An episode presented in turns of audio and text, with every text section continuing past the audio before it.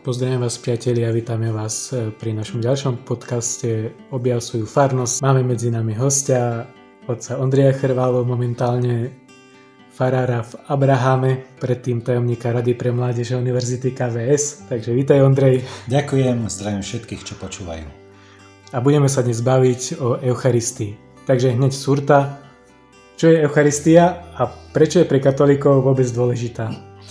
No, Eucharistia ťažko vyjadriť celé hĺbku toho tajomstva, ale v podstate vieme dobre, že Ježiš keď odchádzal večer predtým, než zomrel, tak pri poslednej večeri povedal nad chlebom, toto je moje telo, ktoré sa dáva za vás a nad kalichom vína, toto je moja krv, ktorá sa vylieva za vás a na odpustenie hriechov. A teda my katolíci veríme a bereme to veľmi tak doslovne, že Ježiš robí taký, by som povedal, dvojitý zázrak. Na jednej strane chlieb sa premení na jeho telo a víno na jeho krv. A druhý zázrak je v tom, že navonok zostane taký istý. To znamená, že má veľkosť, farbu, chuť e, chleba, ale vie, vieme, že to je Ježišovo telo. Ako to vieme? No vierou, Sem tam sa stalo v dejinách, že pán Ježiš spravil len jeden zázrak a nie druhý. Čiže sa to premenilo aj s vonkajšími tzv. atribútmi, čiže malo to farbu, eh, chuť, eh, výzor eh, ľudského mesa a krvi a nie chleba a vína. Ja tak občas hovorím, že keby sa toto dialo na každej omši, tak vlastne má to dvojitý efekt. Poprvé máme plné kostol, lebo každý by to chcel vidieť, aj neveriaci. Po druhé, nikto by nechodil na príjmanie. Čiže podstata Eucharistie a podstata preto, toho, prečo Ježiš vlastne vstupuje v tele znova a znova na túto zem je, aby sme ho mohli zjesť. Čiže sa robí zjediteľným práve tým, že zostáva vo forme chleba, aj keď je to jeho telo. A vo forme vína, aj keď je to jeho krv. Už keď rozumiem tomu, že e, čo to je to Ježišov tela krv, čo je to Eucharistia, ale čo z toho mám, že chodím na sveté príjmanie? No veď to, že keď si uvedomíme, že Ježiš je tu fyzicky prítomný tak, ako bol pred 2000 rokmi v Svetej Zemi, a nie len, že ho môžem sa ho dotknúť, podať mu ruku, objať, e, ale môžem ho dovoliť fyzicky reálne vstúpiť do mňa. Čiže on sa stáva mojim, súčasťou môjho tela, ale aj ja sa stávam súčasťou jeho tela. Zároveň každý, kto so mnou príjma, tak je v ňom Ježiš prítomný rovnako ako vo mne, čiže nás spája navzájom. A čo to znamená? Že ja vlastne sa stávam uh, súčasťou nebeskej reality. Žijem tu v tomto svete a zároveň vo mne prebýva Kristus, ten istý, ktorý je v nebi po pravici Otca. A tým pádom už tu na zemi sa stávam veľmi silne tak súčasťou nebeských skutočností, ktoré vstupujú do mňa veľmi reálne a fyzicky. Tak ak je to živý Ježiš, nemal by som aj preto niečo cítiť, čo keď nič necítim. Niektorí hovoria, že čo si prežívajú, iní, niektorých to dokonca vidno a keď ja nič neprežívam pri tom? To je dobrá otázka. Niektorí, a máme mnohé svedectvá, ako Eucharistia mnohým dokonca zmenila život, zažil pri nej veľmi silné veci. Ale mnohí máme tú skúsenosť, že veď na príjmanie chodíme možno od malička, možno postupne vstupujeme do toho, čo to znamená, rozumieme tomu tajomstvu. A možno už aj tak trošku zo zvyku, že tak vlastne nič necítim, nič neprežívam. Ale teda naozaj to nie je o pocitoch a prežívaní, je to o realite, ktorá tam je a ktorú vnímame vierou. To znamená, že keď sme hladní, tak tiež je dobré, ak nám to chutí, ale keď sme naozaj hladní, zjeme čokoľvek, len nech nás to zasíti, nech sme najedení. A možno tak trochu Eucharistia, to je pokrm pre našu dušu. Čiže náš duch, to, to čo presahuje tento pozemský život, tá zložka v človeku, tá potrebuje byť nasýtená a je super, ak to v úvodzovkách chutí, čiže ak to mnou hýbe aj emočne na tých nižších úrovniach človeka, ale úplne postačuje, ak som prijal Ježiša a ak sa udialo to v duchovnom svete, čo sa s mojou dušou malo, čiže je nasytená. No dobre. E, Eucharistia, alebo to sveté príjmanie by, sme, e, by som tak chápal, ale keď si predstavím, že prídem na adoráciu a modlím sa. A mne sa tam byť nechce, lebo je to napríklad adorácia po Svetej Omši a hambím sa odísť z kostola, keď to ešte neskončilo. Tak keď sa mi tam nechce byť, napriek tomu tam som, vplýva to nejak na mňa? Povedzme si, čo je adorácia, povedal sme si, čo je príjmanie, čiže Ježiš sa stáva súčasťou mňa, ja sa stávam súčasťou Ježišovho tela. A adorácia je, keďže je Ježiš medzi nami naozaj prítomný, okrem toho, že ho môžeme zjesť, môžeme proste byť s ním, a poznáme rôzne formy modlitby, poznáme, keď sa s Bohom rozprávame, keď nám odpoveda. Adorácia je, mnohí svedci to hovoria, že ja sa pozerám na dobrého pána Boha a dobrý pán Boh sa pozerá na mňa.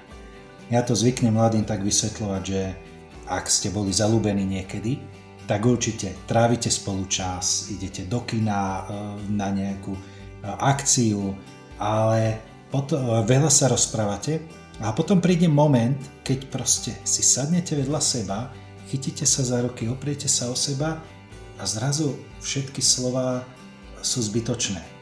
Zrazu je vám dobre a je vám dobre preto, lebo ten, koho máš rád, je proste vedľa teba a stačí ti jeho prítomnosť. A myslím, že toto je uh, adorácia, ak je ten, kto je vedľa mňa, je Bohom, alebo teda ak som takto pri Bohu vo sviatosti, toto je adorácia. A môžeš povedať, no dobre, ale práve to, že nič necítim, tam by som mal niečo cítiť, tam by mali prebleskovať tie veci, čo cítim, keď som zalúbený. Nemusí to nutne byť, môžu byť manželia, ktorí sú spolu 20-30 rokov s dlhomanželmi, už to nie sú tie záblesky romantiky, ako keď mali násť, ale predsa len ten, ktorého majú radi a s ktorým spojili život, je pre nich niekto veľmi dôležitý, niekto pri kom získajú pokoj. A vyhľadávajú ten čas spolu, pretože ak by ho nevyhľadávali, tak ten vzťah sa stráti. A teda, ak som pri e, Ježišovi, aj keď mu akoby nemám čo hovoriť, tam nie je nutné hovoriť. Tam je naozaj dôležité sa o neho oprieť a len byť s ním a nechať ho pôsobiť. Je to tak trošku ako solárko. Pôsobí to na mňa, premieňa ma to, aj keď to nie je okamžite vidieť z momentu na moment skokovo. A keď si predstavím, že som mladý človek, mm-hmm. už dávno po prvom svetom príjmaní a viem, že by som mal nejak rozvíjať svoj vzťah e, s Eucharistiou. Veď iba tým, že chodím do kostola, asi to nebude stačiť, tak ako by som to mohol urobiť, aby môj vzťah s Eucharistiou rastol? Hej, niekto to tak dobre povedal, že chodenie do kostola zo mňa urobí kresťana asi tak, ako chodenie do garáže zo mňa urobí auto. A nie je to len o tom, že vojdem do budovy a som tam nejaký čas. Ide o to, prečo tam idem a s kým sa tam stretnem. Môžem Boha si nevšímať, nepoznať ho a ísť len nejakej kultúrnej tradície, ale myslím, že už veľmi dobre poznáme, že o toto nejde, že nám ide o to, prečo tam vôbec idem a koho tam stretnem. A toto asi je ten kľúčový bod, ktorý to celé zmení. Zrazu keď si uvedomím, že Eucharistia naozaj je živý Ježiš a je prítomný medzi nami a zrazu ja sa otvorím tomu, čo môže konať, tak verím, pevne verím, že to vo mne ten efekt bude mať, že zrazu sa dá čo zmení. Veľmi často Ježiš nemôže konať práve preto, že nemáme takú vieru, ktorou by sme vstúpili do toho, čo on robí. Je to ako keď na nás chce zoslať dážď, ja otvorím dážnik a, a ostanem suchý.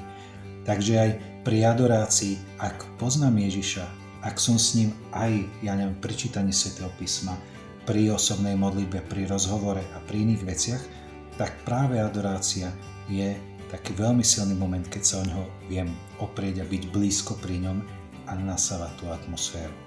A keď, e, ako si sa pýtal, že od prvého svetého príjmania už je ďaleko, tak možno e, treba tak trošku vyrásť v tom zmysle, že áno, pri prvom svetom príjmaní sme mali obvykle nejakých tých 9 rokov a príjmali sme vzťah Ježišovi na úrovni 9 ročných. A nebolo by dobre, keby to tam zastalo. Že máme si ten vzťah budovať postupom času, tak ako rastieme, ako dospievame, tak aj ten vzťah Bohu by mal byť dospelejší. A čo ak ten vzťah sa mi trošku tak sprotivil, lebo napríklad keď som bol e, mladý, tak ma nutili chodiť do kostola, alebo keď som bol ešte dieťaťom a potom, aby som aj chcel, aj, aj všetkému tomu rozumiem, ale, ale mám nejakú prekážku vnútri. Mám pocit, že je to také na silu pre mňa. Hmm. Čo s tým? To je naozaj asi potrebné rozlišiť, čo je naozaj dobré. Väčšinou, ak prichádzame k Ježišovi, tak sme často zažili moment, keď sa pre nás stal dôležitým v živote. Je to taký moment obrátenia alebo, alebo, alebo nájdenia živého vzťahu s Bohom, keď to, čo sme robili zo zvyku, čo nás možno naučili ako deti, že takto sa to robí a hotovo, my zrazu príjmeme za svoje, že ale ja to už nerobím, pretože mi to rodičia nakázali. To robím preto, že Ježiš je môj priateľ, je pre mňa dôležitý. A ja už idem za ním ako za priateľom, nejdem z nejakého rozkazu. Ja, môže sa stať, že sa mi v detstve niečo sprotiví, lebo to nepovažujem za dôležité, alebo mi to predstavil veľmi zle.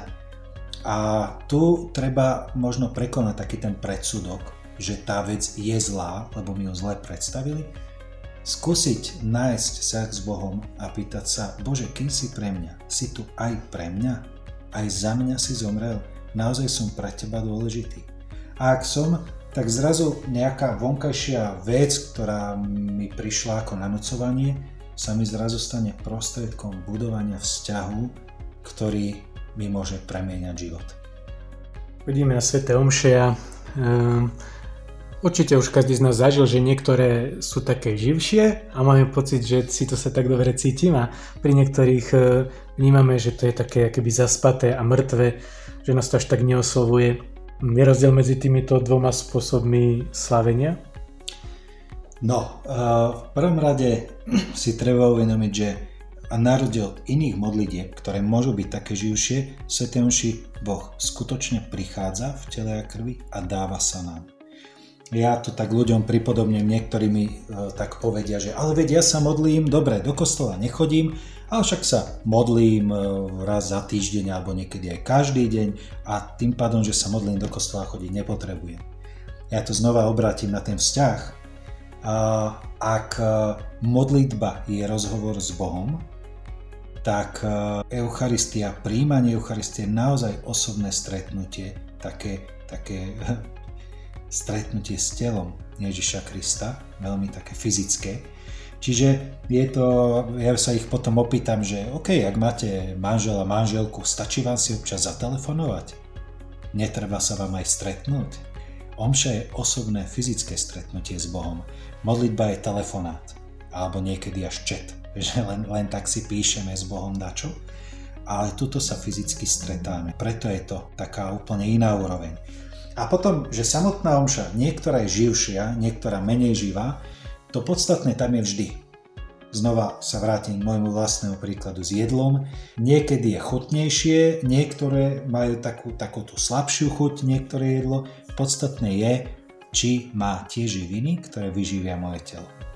Niekedy máme nejaký suchár, ktorý možno nám vôbec nechutí, ale vieme, že potrebujeme ho zjesť, pretože dokážeme ďalej fungovať. A takisto Eucharistia vždy uskutočňuje e, to, čo slubuje. Ježiš vždy prichádza a vždy sa nám dáva v tele. Bez ohľadu na to, či ho cítime alebo necítime, prežívame alebo neprežívame, ten základ tam je. Tá živšia omša nám pomôže viac si uvedomovať a viac to prežívať. Nepridá nič k tej hlbokej duchovnej hodnote, čo nám dáva Eucharistia, ale pridá niečo k tomu, či to my vieme prijať, či z toho my vieme mať úžitok. Dá ako keď nám ponúknú chutné jedlo, oveľa s väčšou chuťou ho zjeme a nemusíme si to tak rozumom hovoriť, že no, potrebujem dostať živiny do tela, ale sa na to priam tešíme. Takže tá živšia omša nám urobí chutnejšie niečo, čo tak či tak duchovne je veľmi silne vyživné. Ty teraz ako farár o farnosti, alebo možno aj predtým v centre, alebo keď si chodil po Slovensku, máš nejakú skúsenosť, že farnosť je premenená, alebo že sa niečo mení v farnosti, keď tam ľudia pravidelne adorujú? Ťažko to povedať na nejakých veciach typu začal sme adorovať a odvtedy neviem koľko stoviek ľudí sa nám prehrnulo do kostola, niečo takéto. Ja skôr som presvedčený, že adorácia dáva veľmi silný taký duchovný význam a my niekedy ani nikdy nebudeme vedieť, čo všetko to spôsobilo, to, že sme boli v modlitbe pred Bohom. Ale predovšetkým adorácia premieňa moje srdce. Keď sme začali predtým v Centre pre mládež také veľmi pravidelné štvrtkové adorácie a ani sme im nikdy nejak nerobili reklamu. Ľudia začali prichádzať štvrtok čo štvrtok stále, pretože to bolo miesto pokoja, miesto, kde raz za týždeň veľmi silne načerpali a bolo pre nich dôležité. A tým, že oni boli pokojní, niesli to ďalej a roznášali ten Ježišov pokoj uh, do prostredia, kde išli. Takže uh, áno, má to veľký dopad na mňa, ktorý prichádzam na adoráciu a verím, že to má veľký dopad tým, tým duchovným benzínom, ktorý lievame do motora farnosti a vďaka ktorému mnohé veci možno sa v tom duchovnom svete zablokovali tie neželané veci a naopak otvoril sa priepustie milosti tým dobrým, čo uh, niekedy nemáme ako fyzicky zbadať, niekedy áno, aj teda sú rôzne svedectvá, veci, ktoré sa prelomili a niekedy sú to veci v duchovnom svete, ktoré uvidíme naozaj až vo väčšnosti. Ďakujeme eh, Ondrejovi Chervalovi za, eh, za to, že nám predstavil dnešnú tému a na konci ťa, Ondrej, poprosíme, keby si sa pomodlil teraz za nás všetkých, ktorí budeme tento podcast počúvať. Mm-hmm. Tak, Pane Ježišu, ktorý znova a znova vstupuješ do sveta a stávaš sa človekom, ako slovo sa stávaš telom, aby si prebýval medzi nami, aby si nás naplňal. Prosím ťa za každého jedného, ktorý toto bude počúvať, aby si v ňom zapal lásku k Eucharistii, aby si ho volal a pozýval bližšie k sebe. Prosíme, aj za nás, ktorí tu teraz rozprávame, za kňazov, ktorí slávime Eucharistiu, aby sme s radosťou ťa dennodenne vítali medzi nami ľuďmi na oltári a dávali ďalším, aby sme sa s Tebou mohli stretať takto v obrovskej plnosti už tu na zemi a pripravali sa tak na to plné stretnutie s Tebou vo väčšnosti. Amen. Amen.